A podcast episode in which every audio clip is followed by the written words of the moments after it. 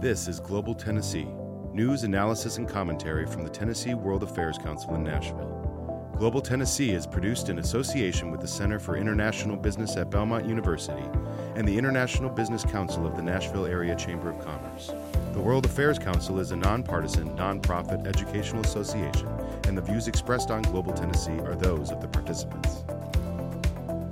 Welcome to Global Tennessee. This is the podcast of the Tennessee World Affairs Council. I'm Pat Ryan, uh, president of the Tennessee World Affairs Council. Today, we're going to introduce a new program in our Global Tennessee podcast series.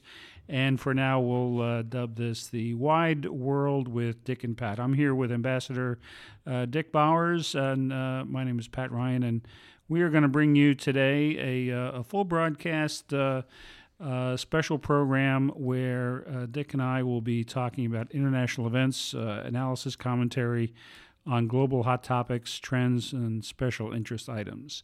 Uh, Ambassador Bowers is a uh, veteran of international affairs through his service in the U.S. Uh, Army and then a career as a Foreign Service officer and eventually ambassador to Bolivia.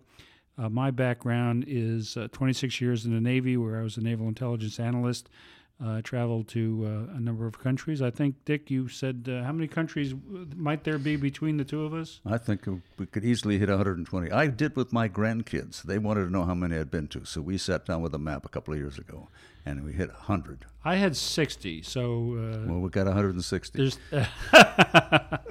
that's, might, a, that's a lot of butt time. there might be a little sitting uh, on the plane. A little overlap. Well, some of some of mine were uh, were uh, pulling into ports on, on ships, but uh, I think we we lack Antarctica in, in the continent count. Correct. So, so we'll have to keep that uh, on the bucket list. Put list. it on the bucket list. So this is going to be an occasional uh, podcast uh, presentation of the uh, the Global Tennessee uh, program, and uh, we hope to bring you some insights into what's going on in the world, and and also discuss what's happening at the Tennessee World Affairs Council. Uh, so we'll uh, we'll start out uh, first with a little information about the World Affairs Council, and one of the programs that may be of interest to you, especially if you are a member, is our member privilege member benefit uh, program called Global Eats, and this is a uh, opportunity about every month. Uh, members get together and we go out to an international eatery in Nashville, and we have a speaker along with us to talk about uh, this or that particular country. And in the past, uh, the most recent uh, Global Eats program we had at the Istanbul restaurant out at Nolensville, and a wonderful Turkish meal and we had uh, Professor Dan Schaefer from Belmont University talk to us about uh, issues in the. Uh, he's a history professor, and he talked about the Ottoman Empire and transition to the Turkic uh, language and alphabet. And it, it was actually a fascinating uh, view into how how uh, people adapt in changing political regimes. So we enjoyed that. But the the next. Um, Global Eats that we're going to do is uh, the Seoul Garden restaurant. What did you think about that, Dick? We... I thought it was great. I uh, I am not an expert on Korean food, but uh, I know you and I had different dishes, and it was just excellent. Uh, service was good, the ambiance was fine, and the food was just super yummy. So, as uh, as a public service of the World Affairs Council, Dick and I will continue to explore uh, lunchtime uh, places and, and get those on the calendar for Global Eats. So check the tnwac.org website for information about uh, that program and more. Uh, take a look at uh, the calendar. Uh, it's on the menu bar there on, on, the World Affairs Council website. And also look at becoming a member or supporting the World Affairs Council because we like to talk and you like to listen. And to do those things, we need somebody to pay for the light bill. So we're a nonprofit, nonpartisan organization, uh, but we do uh, need your support. So please take a look at the World Affairs Council website, consider becoming a member or making a donation. Uh, just a reminder that uh, we're going to be talking about a number of articles and books and other things during this podcast, and you can check uh, for the links to all those in the uh, the podcast notes. Um, Dick, anything more that you want to put in context or background what uh, what we're about here in terms well, of? I, am just kind of I'll just throw out the old Chinese curse. May we live in interesting times. Uh, well, yeah, I, I, think we certainly do. and we certainly do. Uh, this uh, this episode of uh, the Wide World, we're going to start um, with a segment on 2018, the year in review. We'll We'll look at a, uh, report from the Council on Foreign Relations, the 10 most significant world events in 2018. And, uh, you know, we'll, uh, we'll kick around the notion of whether we agree with their list or if we have other uh, events to add. And we might uh, address the question of People of the Year. I know Time Magazine uh, selected journalists, specifically Jamal Khashoggi. And that that might be an item for us to to discuss who uh, who were the notable people of the year or uh, organizations or or uh, trends or things that uh, we will remember 2018 by. Uh, but first, um, let's take a look at uh, the Council on Foreign Relations top 10 most significant world events. And again, we'll have the link to this on the podcast. Um, Dick, do you want to start down the list there, and and we can decide whether we agree with the Council on Foreign Relations or not? Well, number 10, according to the Council on Foreign Relations, is the Democrats win back the House. So, in their perspective of the Council, uh, that event is going to change how the United States relates to the world. And I think we will see a lot of different kinds of things coming out of the Congress, including exercising a lot of its oversight powers to dig into questions that the previous Congress was reluctant to do. So that's number 10. Number 9 is humanitarian crisis deepens. Uh, that's a real kind of broad headline for right. There's all a there's a lot stuff tucked going in there. on there, Yeah. including refugees, the Middle East, Yemen, Venezuela's collapse, uh, education and health. It goes on and on. The Congo, South Sudan, I think one uh, one number that's that uh, jumps out from the uh, CFR report is 2.3 million Venezuelans have fled the country, and that's not only uh, an impact on what's going on in Venezuela, but the the surrounding uh, countries. Uh, Colombia has absorbed a tremendous number of those. Brazil as well. It's created a lot of tension and and trouble. Yeah, uh, the Brazilians the are talking about closing their borders, which is something that never happened before. Brazil was a real entrepot of people from all over the world. So. And I suspect uh, some of that uh, carryover will also affect the issue at our southern border, which is already uh, contentious over the issue of Central American uh, migrants fleeing the trouble in uh, Honduras, Guatemala, and El Salvador. So the uh, the question of humanitarian crises, and it's it's not just in uh, in Latin America where we see uh, problems that affect U.S. interests, but clearly uh, the Yemeni civil war. Uh, it's in its fourth year. Uh, Yemen is at risk of becoming the worst famine-stricken country in the last hundred years. cholera is rampant. The civil war goes on. Um, the the civilian population is is under siege. And uh, well, in many respects, this is a proxy war between the Saudis and the Iranians. Yeah. And uh, Iranians backing one side, and Saudis backing the other, but we're backing the Saudis. So there'll be a lot of information coming out, I think, about the role of the United States in this conflict and what we should or should not be doing because we are not an innocent bystander. Well, clearly, uh, the the the question has uh, risen to the the fore with uh, the U.S. relationship in Saudi Arabia being questioned after the October murder of Jamal Khashoggi, and the question of whether the crown prince, who, uh, given the condition of the king, uh, who who is believed to be suffering from dementia, the crown prince, may in fact be the de facto uh, ruler of Saudi Arabia, and um, you know the the president has said regarding uh, Mohammed bin Salman's complicity in the murder of Jamal Khashoggi. Maybe he did, maybe he didn't, even though.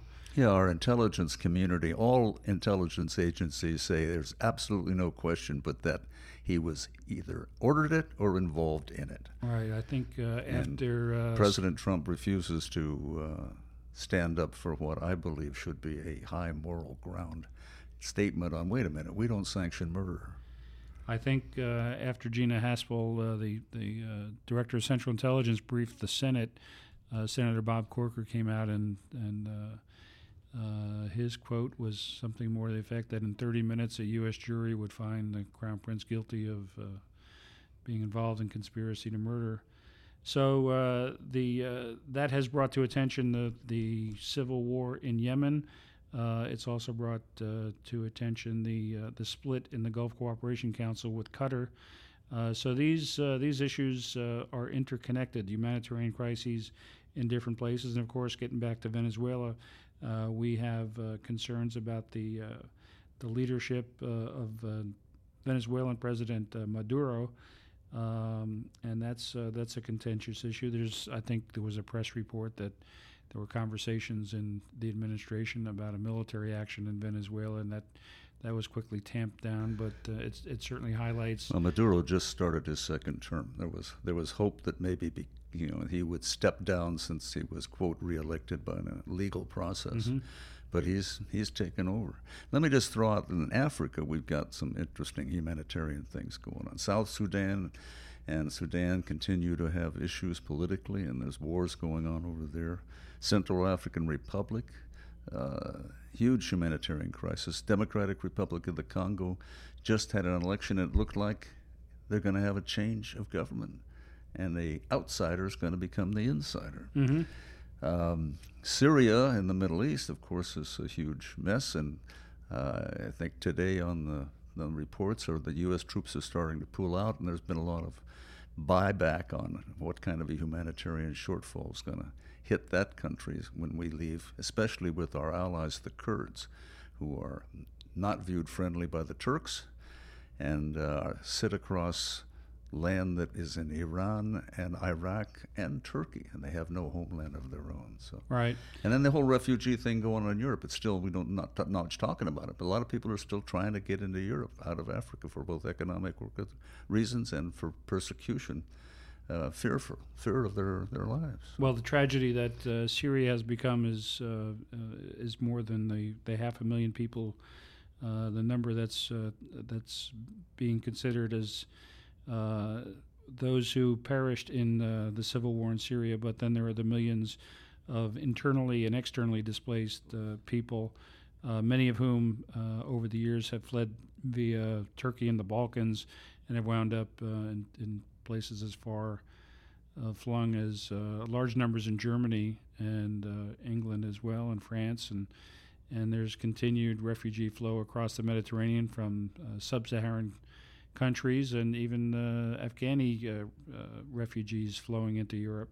And you know, we we talked about the interconnection of uh, the civil war in Yemen with uh, humanitarian issues, uh, but it's not just limited to Yemen. These the, these refugee flows have political consequences uh, around the world, as we see. Oh, we go, go over to Asia, the Rohingya in, in, Myanmar. What's right. going on there? In, in Bangladesh. Uh, Bangladesh. But we look at things like the the Brexit vote in in the UK. Uh, there's profound concern among Brits that uh, the the population, the demographics are changing due to large numbers of of uh, migrants coming into the country and populist movements in, in Western Europe. So these things are all related. Number eight on the list, which is uh, one that I did not expect to see there, but I think it should be. Ethiopia signs a peace deal with Eritrea. Now, all of you folks go out there and get your geography books out. and so there's Africa. It's in Africa, right? So if you think about Africa, the Horn. On the Horn, on the right hand side, east there, right? Um, these people have been at war for a long time and something like 18 years uh, they've been trying to get a peace deal, and they finally did. So it's a big deal. Well, and, and some of us have been around long enough. Um, although I was a very young sailor, we pulled into Massawa, Ethiopia, in what is now the Eritrea portion of the country. Before there, there was a split, and you may recall the Emperor Haile Selassie uh, he was uh, uh, reigning at the time and visited our ship. We had uh, wow. we were part of Ethiopian Naval Festival. The Russians were there, the French, the German, or excuse me, the Brits, Indians, and uh, it was quite an interesting occasion. But uh, that was Ethiopia at the time. It split not too long after that. Um, after conflict in the 70s, Selassie was dethroned and the uh, the conflict between Eritrea and Ethiopia has been going on, uh, I think, for about uh, 20 years or so now, and uh, the, the two countries fought uh, an active war that ended in 2000 with nearly 80,000 dead. One more conflict around the world that doesn't make headlines, but uh, part of the good news of 2018 was that they've they've signed a uh, an agreement to end hostilities and restore relations. Uh, so that's uh, some good news in the Horn of Africa. Number seven, according to the council, Trump's summitry alarms friends and delights foes. So our president likes to travel. I don't know. I have not seen how much money has been spent on his travel, but I am sure it is in the millions.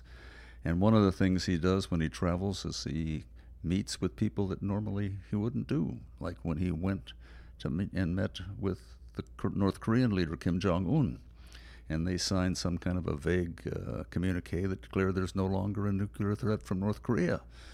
But I think other people will say, well, yes, there is still a nuclear threat from North Korea. He uh, also went to the G7 summit in Quebec, and unfortunately, our president seems to have a style which berates our friends. And then he said, quote, that he fell in love with the dictator of North Korea. So that causes problems for me. But he likes to travel. He's been around a lot. Well, one of one of the features of uh, some of these summits has been the uh, contentious issues among our allies, especially uh, Angela Merkel in, in Germany. I think it was the NATO summit in uh, the summer, in which um, uh, he uh, he charged Merkel and, and Germany being uh, captive to Russia, and there was conversation about the uh, the oil pipeline, and and I, I think that might have stunned our allies to to have that kind of open accusations against what what their policies were. So we've uh, we've seen in in 2018 um, probably a, a diminished uh, relationship, and at 2017 um, we were heading in in that direction of having some contentious issues with uh, with our allies in uh, in NATO, but uh, certainly. Uh, 2018 saw that the relationship was continued to sour. I just read that the 2019 there there will be a NATO celebration of the 50th anniversary of the founding of NATO in Washington D.C. And normally these kinds of things you have heads of government uh, who come. In this case, it's going to be the foreign ministers. the effort is to Trump-proof this meeting so that there, he would have no reason to come because there would be no other heads of government that would be there uh, it, it, interesting relationship uh, among uh, the president and, and his uh, counterparts in, in these various other uh, collections of um, of countries, the NATO uh, collective and the the G7 and ASEAN and other bodies that get together, and his relationship with them, and we'll we'll continue to watch how that plays out in 2019. One one of the summits that um, drew some attention was when he met uh, Vladimir Putin in uh, Helsinki. And I think the takeaway there was uh, the surprise that he met alone, other than with a with the translator, with uh, the president of Russia, and really no one has yet definitively said what the outcome of that was, what was agreed to. It was a rather lengthy uh, private meeting, and uh, it drew a lot of criticism because it was not uh, not he was not accompanied by his national security advisor or the secretary of state or any of the other handholders who typically would go into uh, that level of of meeting. And of course, there's still the the question about uh, the relationship between uh, the presidents of the United States and, and Russia, and the ongoing uh, uh, investigation of the special counsel into the meddling in in 2016. You know in my career as a diplomat, uh, I became more and more aware of and enamored with the idea that process determines outcome. If you don't have a process uh, in diplomacy, you are in trouble. And it bothers me that our president tends to wing it. So the idea that you're meeting with the head of an adversarial country like Russia for a couple of hours, and there's nobody in there taking notes, nobody saying this was agreed to, this is what's going to happen, who's supposed to follow up, how's all this work? So we're in a different age as far as uh, the way in which diplomacy is carried out these days.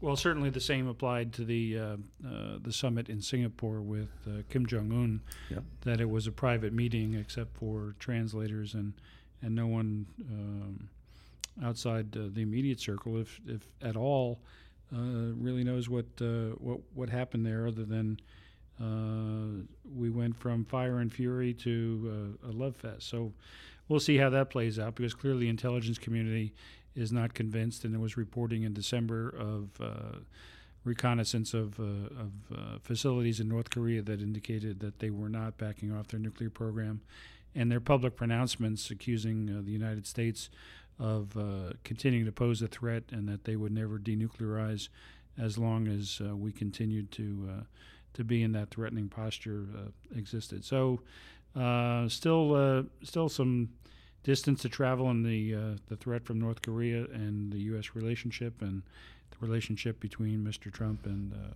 the uh, the leader. So what's your what's of, your uh, opinion? Are we going to have uh, success in 2019 in North Korea? Well, let's we'll get to 2019 after the break. oh, okay. Let's uh, press on. Uh, number six on the uh, CFR list here is the uh, hashtag Me Too movement goes global, and uh, they they point out that uh, the uh, the abuse, uh, sexual abuse allegations that uh, started principally against uh, Hollywood's Harvey Weinstein um, became more than just an isolated event and not just contained within the United States, but the the Council on Foreign Relations points out that it was an international phenomenon and um, uh, points to the uh, 2018 Nobel Peace Prize that was awarded jointly to uh, Congolese physician Denis Mukwege and Yazidi assault survivor Nadia Murad, quote, for their efforts to end the use of sexual violence as a weapon of war and armed conflict. So the, the question of sexual abuse and especially the long the long term question of sexual violence used in, in warfare in some of these uh, conflicts around the world uh, came to the forefront uh, in 2018 and received more attention than it had previously. Number five, the murder of Jamal Khashoggi, and that was a fascinating kind of story to follow from my perspective. Uh, things kind of unraveled on the Saudis when the Turks somehow came up with a intel tape or bugging tape of what went on inside the Saudi consulate in Istanbul. And the fact that this that the Turks would make that public reveal their sources and methods, which is something that most intel guys will die for to preserve. Sure. Um, it, it is no doubt in, in my mind that it traces back to the Saudi prince, and I am most disappointed with my government's reaction of saying, of just saying, well, we don't know if he did or if he didn't, as you said, Pat. So it's a real problem. Well, uh, for this story, this story for me is uh, uh, particularly interesting. I, I've uh, I knew uh, Jamal Khashoggi from my time uh, writing about Middle East affairs for various newsletters that I published, and I first met Jamal Khashoggi in uh, uh, in Jeddah when he was the deputy editor of Arab News in 2001.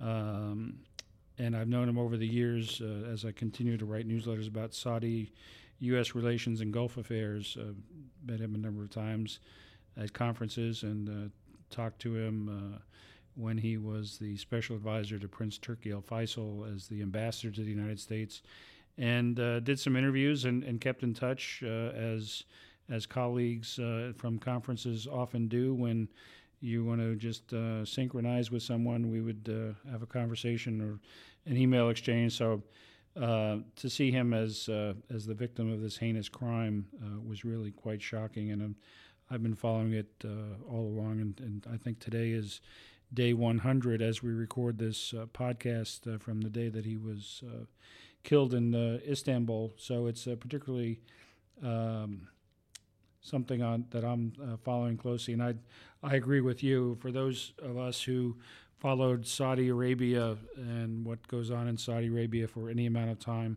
it's not it's just not credible that this could have happened with the figures who were uh, claimed to have been involved without the the crown prince having knowledge at a minimum and perhaps more direction in in in this this crime. Jamal was someone who was critical of Mohammed bin Salman. Um, and uh, and shown a light on some of the abuses that uh, continue to go on in the kingdom. So he was clearly a target of uh, of the crown prince, and uh, it just doesn't make sense that we uh, we have a policy where maybe he did or maybe he didn't. Yeah. Uh, you know, I I, I believe strongly that the the free press is fundamental for a democracy to work, and and the idea of a state purposefully murdering someone who's in the press is just abhorrent to me. But at the same time, abhorrent to me is uh, name calling and you know, the whole idea of fake news and what's all that about, and trying to demean the uh, press in a way that basically is set up to strengthen the strongman, to strengthen the guy who wants to be a totalitarian leader. We don't need checks and balances, and we don't want the truth. We'll tell them what they need to know. So it's a real problem for me. Sure, and and uh, we talked about the Time Magazine Person of the Year, and Jamal was on the cover. And uh, even though it was it was him on the cover, it, the uh, the Person of the Year, I think Time actually. Uh, yeah, they spread that around to a number of other they, journalists they who had been, you know, journalists in, in general, and, and you're right. Uh, yeah, Asia, the you know the, the the Bangladeshis had arrested some guys who, who didn't like the reporting on the Rohingya issue and things yeah. of that sort. Yeah, and it's it's not just uh, the U.S. press that's being charged with being fake news and the enemy of the people. That uh, that's being picked up by authoritarian uh, regimes around the world, going after journalists in, in a way that uh, they had seldom done before. Well, another big kind of program and idea for what happened back in 2018 the U.S. pulls out of the Iran nuclear deal. I am one who thought that uh, the Joint Comprehensive Plan of Action was a good deal. It wasn't a perfect deal. It did not include all of the concerns and, and issues we had to take up with the Iranians, but it did stop their pursuit of a nuclear weapon. And why you would not want that to continue, I don't understand. So maybe you're, an old Middle East guy, Pat. You can explain that all to me. well, uh, I I agree with you, uh, Dick, that uh, the JCPOA, the JCPOA, as it's uh, referred to, was uh, a good deal at the time. Uh, it opened the conversation with Iran, and clearly Iran still is what some people would call a bad actor in the region. they are active in in efforts throughout the region to destabilize regimes from Yemen. Um, they're ever since the United States um, involvement in uh, the overthrow of Saddam Hussein and the destabilization of Iraq, uh, uh, Iran has gained a very strong uh, foothold and uh, sway in what happens in Iraq. And the the United States has, has seen, and, and our allies in the region have seen what's called the the Shiite crescent, extending from Iran directly across the corridor through Iraq into Syria and Lebanon, where uh, the Iranian proxy group Hezbollah is, is active, um, and that concerns our, our ally Israel. So uh, Iran has, uh, uh you know, some some things to uh, to deal with that uh, the United States cannot look away from and, and must uh, continue to to emphasize. But the the nuclear program was not in that same bin. Yeah. Well, if my memory serves me correct, Pat, Secretary of Defense General Mattis was one of those cabinet officers who argued to stay in that agreement. He did. That I mean, while the agreement wasn't perfect, it was certainly better than having no agreement. And you know, being surrounded, Trump's generals uh, try to get him to look at the positive sides of some of these things, but I don't think they have much success. So the follow-on to uh, the announcement by the president that we were leaving the the uh, Iran nuclear deal has been that uh, you know the deal was not just between the United States and Iran. It it was a partnership, the uh, the P5 plus one, the the permanent five members of the UN Security Council plus Germany and uh, the European Union. Uh, the others are continuing to honor Uh, their They're still in the deal. They're, they're still in the deal, and uh, the United States has threatened that uh, sanctions uh, will. Uh, second level sanctions will be levied against organizations that don't comply with the U.S. sanctions. So we're now not only uh, breaking with any understanding with Iran over their nuclear developments, we're also building another level of animosity among our European partners as they try to stay in the deal and protect their companies. And the United States is putting sanctions on, on European companies that uh, continue to operate under the Iran nuclear deal that we were once a party to. It's not not the best way to deal with your friends. No. uh, Number three, which is another big one here, Pat. Climate change. Dire warnings mount, right? And uh, we have pulled out of the climate change agreement accord. The rest of the world is staying in, with the exception of one or two uh, countries. I think uh, Venezuela is one of them, and North Korea may be one of them. It's uh, a huge crisis, and it is very disturbing to me that we are not in the leadership position on this. Uh, and instead of saying, hey, you know, this is a real issue, a real problem, we have senior level, and the highest level, the president even denying the science that, hey, we've got to do something. We're in trouble.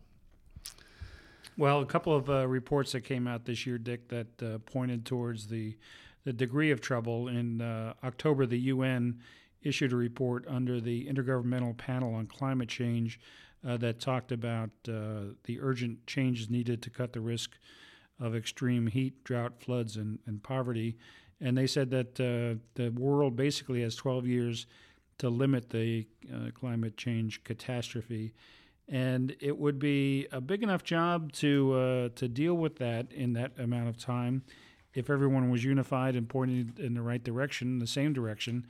But unfortunately, the uh, the atmosphere, not to make a pun, but uh, the uh, the atmosphere in Washington for uh, moving forward on uh, on climate change, as you said, we pulled out of the climate change, the Paris Agreement, and we s- still seem to have uh, people who are doubting the science and uh, and uh, bringing about policies that just don't address the issue. And it's kind of interesting that in November, following on the heels of the UN report, the U.S. government itself released a climate assessment, the official uh, fourth comprehensive look at climate change uh, that uh, started in the year 2000, and these are periodic reports.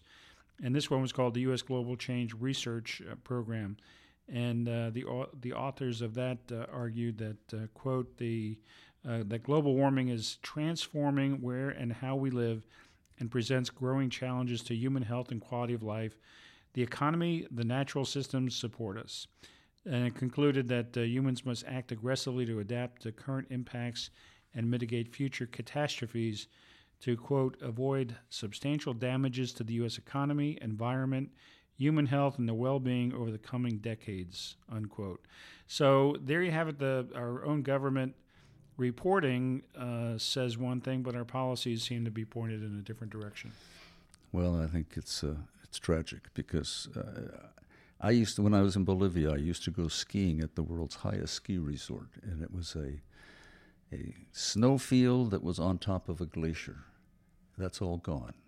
It's all melted. I think you just look around the world, and there's no doubt that the, that the climate is getting warmer and it's having catastrophic consequences. And the one thing I would recommend you don't do, Pat, is don't buy oceanfront property in Florida.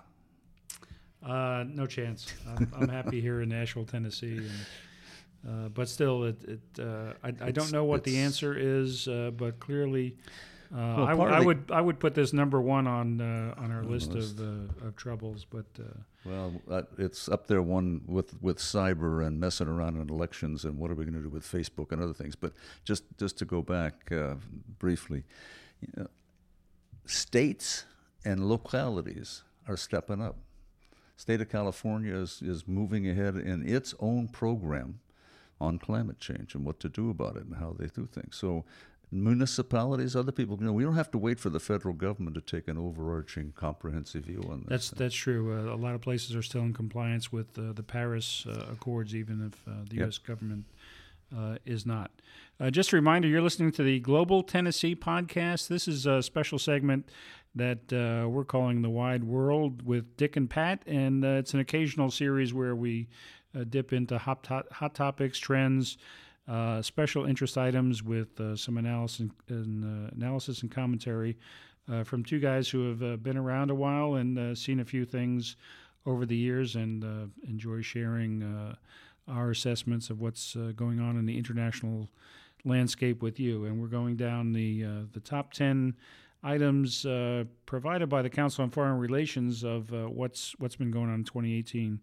And we're down to uh, the last two, and then we'll take a break. Dick, you want to round Number two is the weakening of the West worsens, and uh, the, the question of what is the West and who are our friends and how all this comes together. Uh, in 2018, it wasn't a good year. Uh, friend after friend faced domestic problems that made it hard for them to uh, act uh, and to look beyond their borders. The UK is continuing to struggle with this decision of Brexit or to leave the European Union. Uh, France has its new leader Macron, but he uh, was providing some hope that maybe he could roll back some of this populism and nationalism, but now he has been hit hard by the yellow vest protests by people who are saying that he wanted to raise taxes on gasoline, and they're saying, "Wait a minute, we don't live in the in the city. We don't have subways and we don't have buses. We can't afford it." Um, Chancellor Merkel, Donald Trump's good friend Angela, she is going to step down, and as a result of basically populist pressures within Germany. My sense is the overarching thing that's happening is, is fear and the concern that somehow my country, the fear of others, my country isn't going to be my country if we let all these foreigners in. And that's leading to a lot of right wing election victories in Europe. Well, I, I think it's uh, uh, the proliferation of fear and anger in, in uh, politics around the world. If you look at the underlying causes of uh, the the uh, exit vote in the uh, Brexit referendum a couple of years ago, uh, it it it goes back to not just uh, the changing demographics of the society in the United Kingdom, but also anxiety over the economic issues, and uh, that uh, can be seized upon by um, opponents of uh, this or that government, and many of them on the extremes of both the left and the right. And uh, it's uh, been de- destabilizing in a number of our uh, our partners. Number one, Trump triggers a trade war and more, says the Council on Foreign Relations.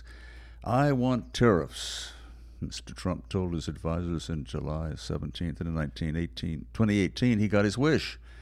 Um, big trade disputes going on with China, with Europe, what's going on in the rest of the world. It's uh, baffling to me what he is trying to do and why he is trying to do it.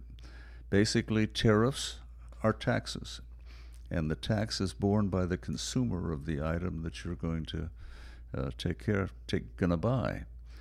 So where we go on all this, I, I don't think anybody knows. Uh, he supposedly renegotiated NAFTA, but basically, uh, the, what he came out with was the same kind of agreement with a few little tweaks here and there, which is fine. I mean, uh, any kind of trade agreement you have should be looked at periodically, and subject to revision.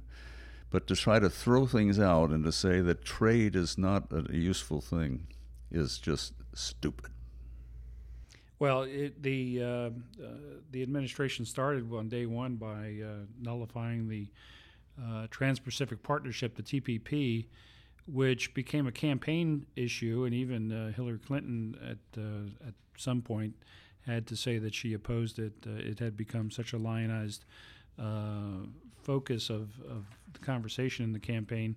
And frankly, I don't think very many Americans could tell you much about what the TPP was was all about. Uh, but it was uh, it was crafted to be ultimately in America's interest. It did uh, hedge, put a hedge between uh, economic partners in, in Asia with uh, with China. China was outside of the TPP. So uh, trade uh, became kind of a whipping post uh, for uh, for the campaign, and that carried into uh, the, the policy making of of the administration. Yeah, and that and the the rest of the world is moving ahead on these things, and we're not. Uh, Japan EU Economic Partnership Agreement was signed uh, in July, and that that sets up uh, roughly trade concerning 30% of the world's trade. Uh, the TTP, the United States has pulled out of that, but almost all the Asian countries that were involved and some in Latin America have gone ahead with the agreement. Right. Without the United States. They did, and in fact, it's uh, it's in the news today. The the uh, new agreement, which was just signed by the 11 nations that were left behind when the United States uh, withdrew from the TPP, signed the Comprehensive and Progressive Agreement for Trans-Pacific Partnership, or the CPTPP.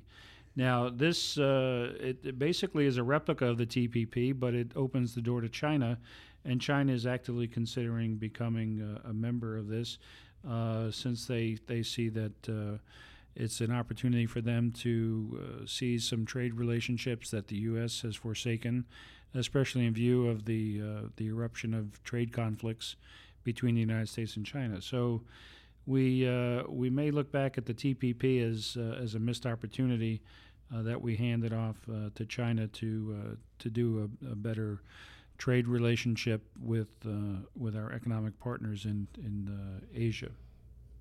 Yeah, maybe one last thing. I think in October, the uh, United States informed Russia that it was pulling out of the Intermediate Nuclear Forces Treaty because Russia had been violating the terms of the treaty.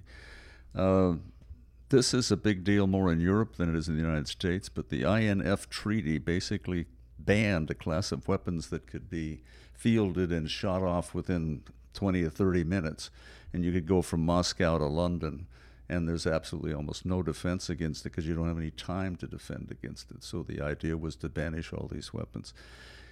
I don't know why we just pulled out unilaterally without trying to engage and saying let's let's talk about this and let's re- ratify that agreement and make sure that we stay with the INF treaty.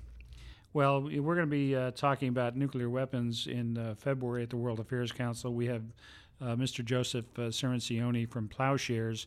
Uh, he's a, a, very widely recognized expert on uh, nuclear issues. Uh, he's been working in Washington in policymaking positions and as the president CEO of Plowshares.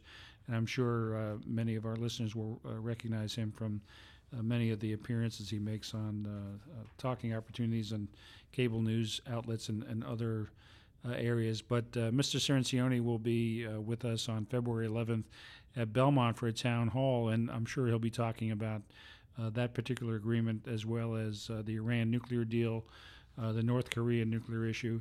But in terms of the the cancellation of the withdrawal from the INF treaty, it does portend a return to days that you know we had. S- hope to uh, have uh, put out of our national uh, conversations about national security and defense issues. Uh, there's there's been articles. Uh, President Putin has talked about the potential for nuclear war and uh, building new hypersonic weapons, and so we're we're we're back to nuclear militarism on on both sides of what had been the Cold War and we see the relationship with Russia um, really in, in a bad place. So and down, the, down the road, Pat, what's what uh, bothers me a lot is when the the Europeans basically could depend, depend on the United States for. After the Second World War, NATO was formed. We had strong alliances that were very good.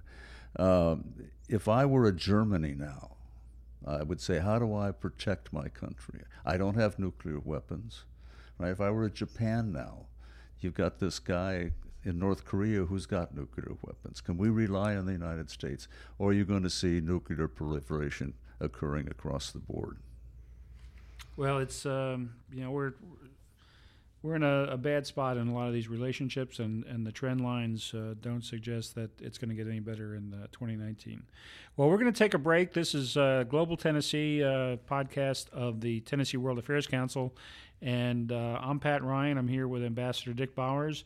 Uh, we're two guys who've been around and have seen some things, and and don't mind sharing our opinions and observations and analysis on the on the uh, trends and uh, hot topics in the news and international relations. And today we're going through a review of 2018, and we'll uh, take a break and come back and talk a little bit about what's on the horizon for 2019. Again, this is the Global Tennessee podcast brought to you by the Tennessee World Affairs Council. We'll be right back. You're listening to Global Tennessee from the World Affairs Council. We invite you to share your thoughts with us in email info at tnwac.org. You can subscribe to the World Affairs Council newsletter on the website tnwac.org. And you can like us on Facebook at Tennessee WAC, as well as follow us on Twitter at TNWAC. Don't forget to tell your friends about Global Tennessee and the World Affairs Council. This podcast and other educational programs from the World Affairs Council are supported by you and our sponsors. Are you interested in supporting global affairs awareness in your community? Visit tnwac.org for more information. Welcome back to the Global Tennessee Podcast. I'm Pat Ryan, uh, President of the Tennessee World Affairs Council.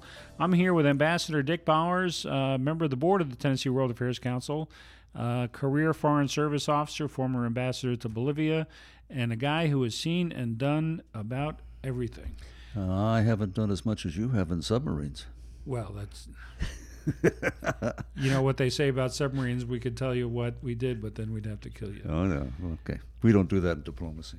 But uh, you've been uh, to quite a few places that most people haven't, as, as in the the tallest summit of every state in the United States of America. So yeah, there's a there's an organization out there called High Pointers, and uh, basically the goal is to get to the highest point of every state in the United States, and then once you've done that, you can pick another country and do the highest points of Canada, well, or you can do the highest points of each country and see how many you, you, you bag. Let in. me know when uh, when you get done with that. I'm, I'm sure that's on your bucket list. But let's get back into our conversation about what uh, we had going on in 2018 and uh, and what we see in 2019. But before we do that, I want to remind everybody that the Tennessee World Affairs Council puts on a lot of programs to help you understand what's going on in the world. Uh, one of the uh, programs we have coming up that should be of interest to you is Mr. Joseph Cirincione.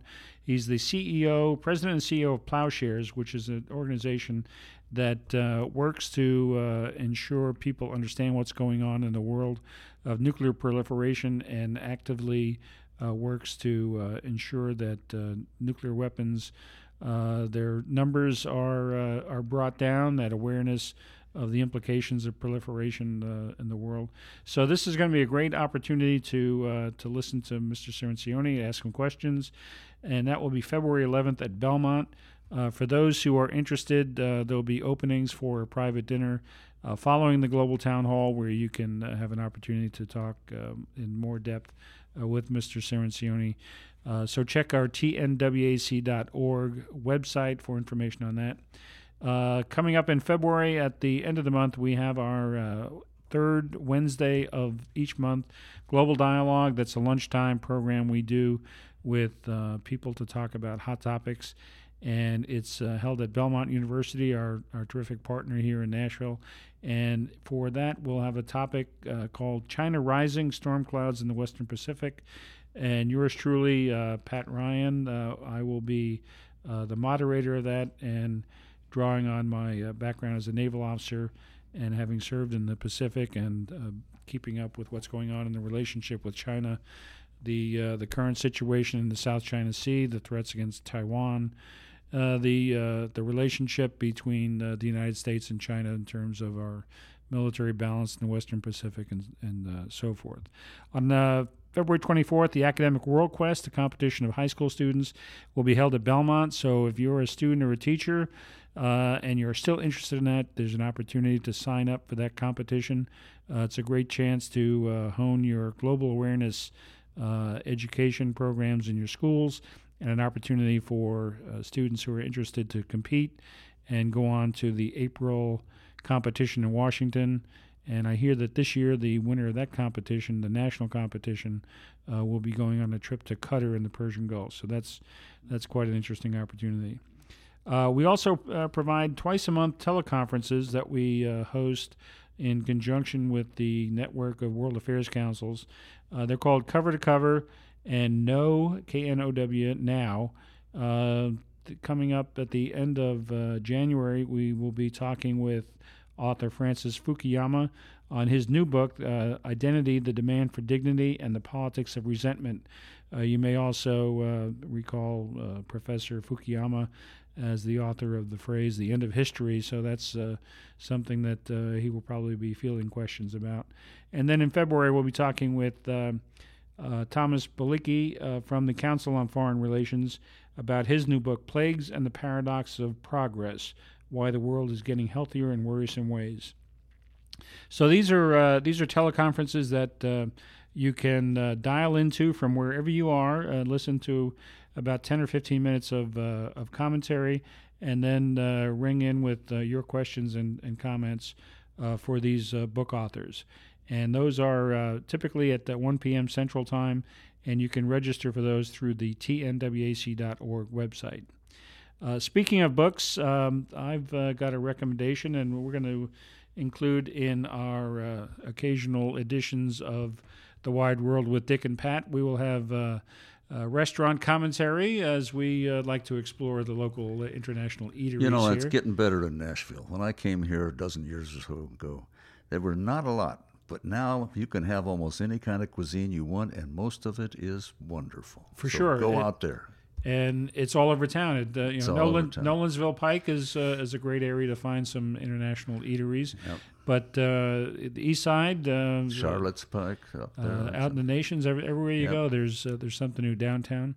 But getting back to books, um, I have a recommendation. It's called the Hundred Year Marathon, and this is uh, subtitled "China's Secret Strategy to Replace America as the Global Superpower" by Michael Pillsbury.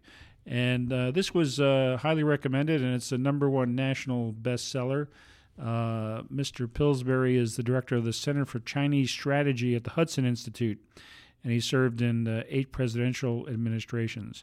Uh, it's uh, fair to say that he is a hawk on China, and I think, as um, you know, Dick, you might agree that 2018 may be remembered as a year that a lot of public opinion and institutional decision making turned the corner on China. That um, the uh, relationship is more than just uh, hand in hand working on building a, a relative uh, uh, economic relationships, but that the belief that uh, uh, China's rise is not only about cooperation, diplomacy, and free trade, but that uh, they might have had a different plan all along. So take a look at uh, the 100 year marathon, and it's um, uh, a concise uh, read Michael on, Phillips, right. by, by uh, Michael Pillsbury. Pillsbury, sorry. um, You know, Pat, he was on Fareed Zakaria. Let me put this, throw something out. If you're interested in international affairs, get Fareed Zakaria's weekly broadcast on CNN. It's fascinating. He's got top-notch people who he talks about, and Pillsbury was on there talking about his That's- book. that's right. a couple Uh, of weeks ago. I think it's uh, Sunday mornings G- at nine o'clock. I think. GPS, the Global Public Square with uh, Yeah. Fareed Zakaria. It's an excellent show. Um, some really great guests about international relations. And you have a book. I have a book too, and it's called Factfulness. F A C T F U L N E S S. Um, basically, when most Americans are asked about global trends, like what percentage of the world population lives in poverty, or how what percentage of girls finish high school, uh, is the world's population increasing or decreasing?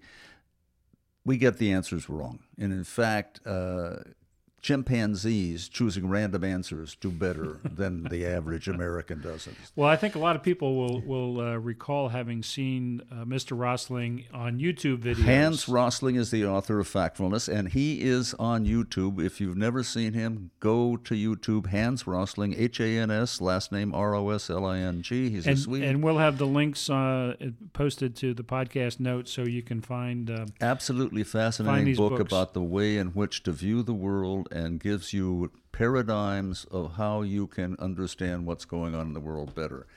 And finally, on this, and I quote a guy that I admire very much one of the most important books I've ever read, an indispensable guide to thinking clearly about the world.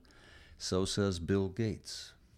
So, right. basic theme is the world is getting better than you think it has. And picking up on that, uh, Nicholas Kristof, who was a opinion columnist with the New York Times, had a great article um, just a day ago, right? And he's talking about why 2018 was the best year in human history. I know we're supposed to be moving on to 2019, but 2018, One more- according one to more in Kristof, right, he says 2018 was actually the best year in human history, according to Kristof. Each day, on average, another 295,000 uh, people around the world gained access to electricity. Another 305,000 were able to access clean drinking water for the first time. An additional 620,000 people were able to get online for the first time. Never before, says Kristof, has such a large portion of humanity been literate, enjoyed a middle class cushion, lived such long lives, and had access to family planning or been confident that the children that their children would survive. That doesn't mean we haven't got problems and we've got more to do, but things are not as bad as many people say they It's are. It's not all a downer, and we'll be uh, the first to uh, present information uh, that uh, hopefully suggests uh, the world does have some bright spots. Yeah, but grab the get that book Factfulness. You will really enjoy reading it. And I, I, I mean, I've bounced around the world for 35, 40 years, but I found this absolutely a wonderful book to read, and the way it's put together help you view the world. Sounds good. This is the uh, Global Tennessee podcast from the Tennessee World Affairs Council. I'm Pat Ryan here with uh, Ambassador Dick Bowers, and we're talking about what's going on in the world in 2018. And we're going to talk a little bit about 2019, and we're going to hold off to our next uh, presentation of the wide world with Dick and Pat to talk in detail about uh, kind of a continental look uh, where where things are happening in 2019. But we just want to hit a couple of high high spots here before we sign off. And uh, Dick, I, I think uh, you and I agreed on a couple of bullets we'd like to talk about, and one of them is the impact of domestic turmoil on what's going on in the world. Yeah, I mean, this is uh, happening all over the world where Domestic people, turmoil people, and U.S. people are mo- mobilizing. and U.S. getting up. well, U.S. U.S. politics, the reaction to U.S. politics is is hitting everywhere, but it's hitting in the United States as well. I mean, your people are out; they're voting more than they did. The millennials are engaging, right? Um, the Me Too movement, all these kinds of things going on. In the world itself, we are more interconnected than ever. So people know what's going on in other places, and they're not willing to sit there and say, "Wait a minute, how come they got so much and we got so little?" Another great book, Guns, Germs, and Steel. You know, the guy, the question is asked, "How come you white guys got so much cargo?" Asked by an Indonesian, right, uh, from Borneo, and it's a fascinating discussion where you set up if you've got so much and we've got so little. What's going to happen? What are the dynamics there? Right. So, Um, we also uh, uh, have on our, our short list here decline of uh, multilateralism. Yeah, You know, we, we're talking about the we came out like NATO and Yeah, all right. So, we you know- we came out of the First World War with our political leadership wanting to establish institutions to ensure there wouldn't be a Second World War, and that was called the League of Nations. For a lot of different reasons, it never happened in the United States, and the peace treaty coming out of the sec- First World War set the conditions to have the Second World War. And at the Second World War, we were out of it for several years. Started in 19 in the 30s in uh, in Asia, and then in '39 in Europe, and it wasn't until the end of '41 that that we were attacked by the Japanese at Pearl Harbor, and therefore ended up getting into the war. But at the end of that war, the United States was the leader to create institutions so we would not have such wars again, and that was multilateralism. It was based on friends. It was based on institutions, both financial and defensive, military. And now those institutions are under attack. Uh, I think And, that and these are these run the full range of economic institutions, the Bretton Woods Conference, the Bretton World, Woods Conference, World, the United, World Bank, IMF. United Nations, IMF, World Bank, uh, Organization of American States, all these kinds of institutions where the concept is working together, we can have a better world than being solo. Right. And now a lot of those ideas are under attack by people who think that somehow being involved in the world and working with others in the world, we're being suckers. I think we're not being suckers. I think we're being prudent when we get involved and have good friendships. Well, you know, there, there's uh, the, the recent pronouncement by President Trump that he's a nationalist, not a globalist, and he sees people who uh, are interested in the world as not being interested in making America a, a oh. prosperous place. Over Christmas, we had a 50th anniversary. You have any idea what we celebrated? 50th anniversary of an event that occurred Christmas 50 years ago? I'll give you a hint. It's a big rocket and it went to the moon. Apollo 8. Oh, the uh, the Earth the, the Earthrise uh, mission. And, and, exactly that photograph, for the, for the first time in human history, we are beyond the boundaries of Earth and we're on the at the moon, we're orbiting the moon, looking back at the Earth. Right. We are one, all in this together. One place. Yeah. yeah. And if we don't work out how we live together and work together, you know, good neighbors. This like for me, international relations is like being in the neighborhood. If you have good neighbors, you look out for each other, take care of each other, you're going to have a better life than if everybody's at everybody's throat and trying to take advantage of somebody. Things kind of like. Well, and you know, there's a great controversy over whether the United States is the global policeman. Uh, if there's not a cop on the block, that's a vacuum, and, and bad things are going to happen. Uh, the United Nations was set up so there would be cops on the block. Now, it hasn't worked as well as everybody thought it should or that they wanted it to work. And a lot of that has know, the tensions that come into play.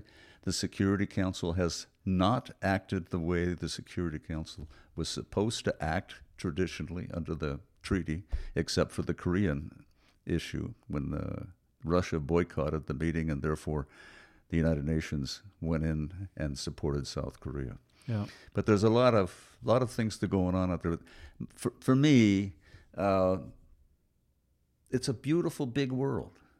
Learning other peoples, learning other cultures, learning other languages.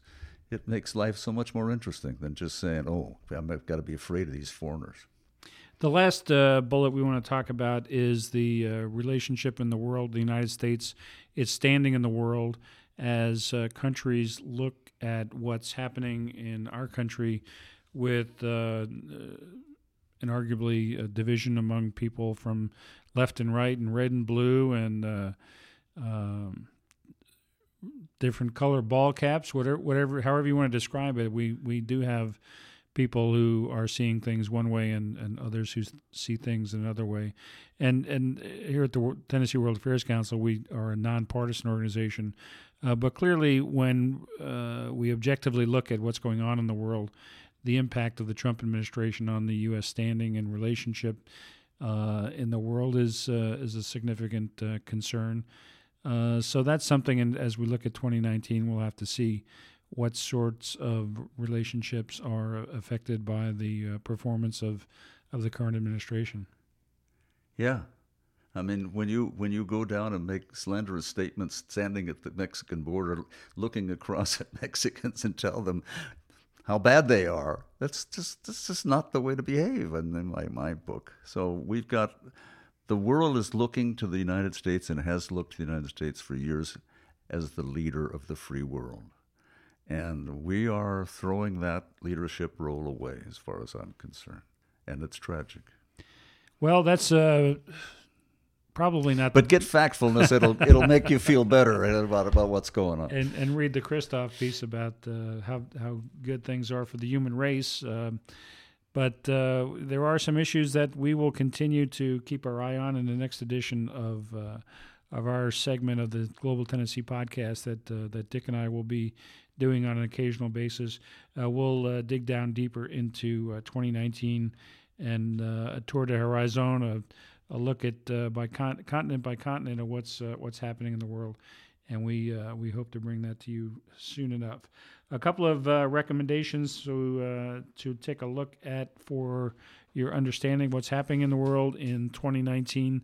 Uh, the Economist, which is the the finest written words English language. It, it, well, probably in any language, but I, I, hold them in very high esteem, and they yeah, put I, out. I agree. They put out a publication every year called "The World in" and fill in the blank. So, "The World in 2019" by The Economist. Uh, you might actually have to pay for that. I don't think it's available free online, uh, but you can get um, the Council on Foreign Relations conflicts to watch in 2019, and the links to those uh, things will be in the podcast notes, so you can find those there. Again, take a look at tnwac.org for information about our calendar, about becoming a member, about uh, making a donation to the Tennessee World, for, World Tennessee World Affairs Council, about our podcasts. Uh, we have an archive of uh, previous uh, editions, uh, episodes of the podcast that you'll find of interest. And uh, we will bring you more. And um, please tell us what you would like to see, uh, suggest uh, via email to info at tnwac.org and provide some feedback on what we're doing. And when you take a look at iTunes or SoundCloud or wherever you get your podcast, please take a minute uh, to review the podcast so that others may uh, be led in the direction of information about what's going on in the world uh, with a local peg of Nashville, Middle Tennessee, and the wider state of Tennessee from the Tennessee World Affairs Council. Uh, Ambassador Dick Bowers, thanks for joining me today to talk about. My uh, pleasure, Pat. Thanks. What's, what's, going on in the world? We'll see you again. Okay, that's it from uh, the wide world with Dick and Pat at the Global Tennessee podcast. Have a good day.